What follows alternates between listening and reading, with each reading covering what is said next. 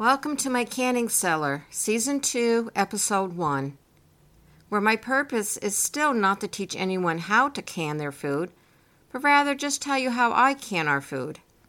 I started my canning adventures in real earnest during the pandemic year of 2020 when I didn't get to have my grandchildren over every day like I was used to. I had a void to fill, and if I have to eat, filling the void with food seemed like the perfect solution. Although I haven't been recording for a couple of weeks, I have still been canning. But I mostly hadn't been canning anything different.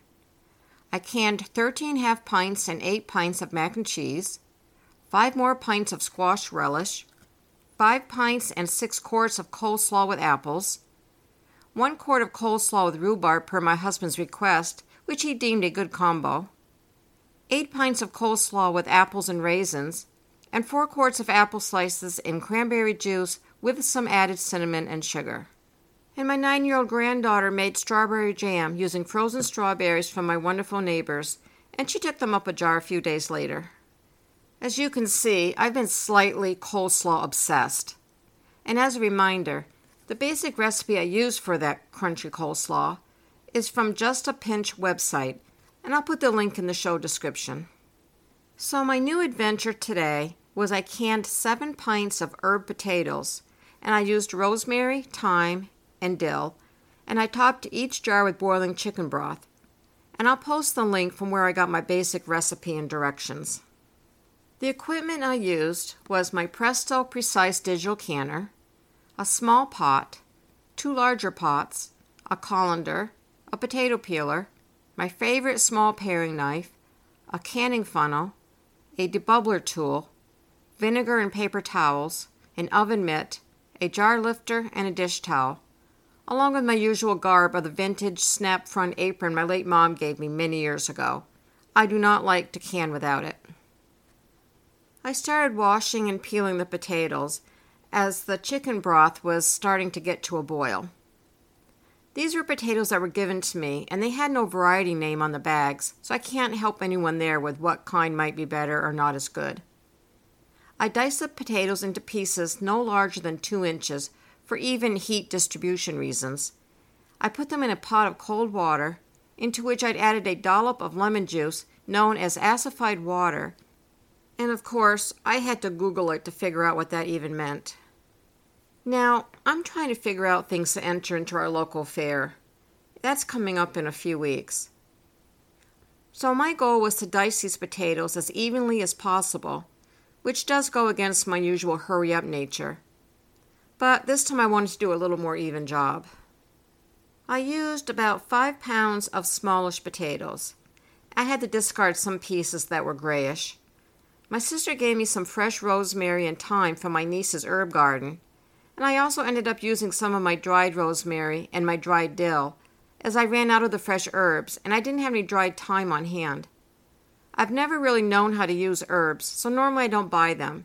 The dried rosemary came from our lovely neighbors.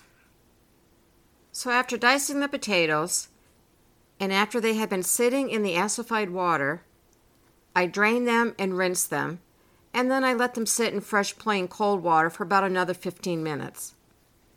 Then I put some of the diced potatoes into the jars, added a teaspoon of the herbs, then I filled the potatoes to the top at about the inch mark, then I added the hot chicken broth. I debubbled and added more broth if I needed to get to that inch headspace again. Because I assume the judges will fault me for decreased liquid, as many food items are prone to having, I knowingly overfilled the jars.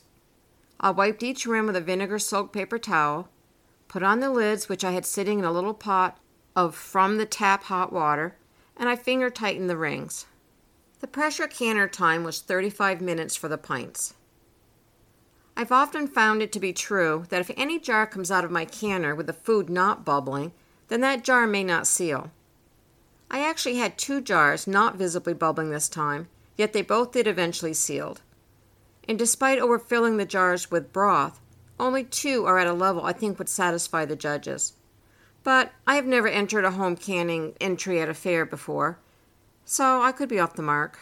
So after the pressure canner let me know that it was all done, I let it set for about 10 minutes, And the reason I let it set for about 10 minutes instead of removing my jars immediately is because a while ago I did so with my turkey broth, and a couple of the jars were not very happy and they actually spit liquid out.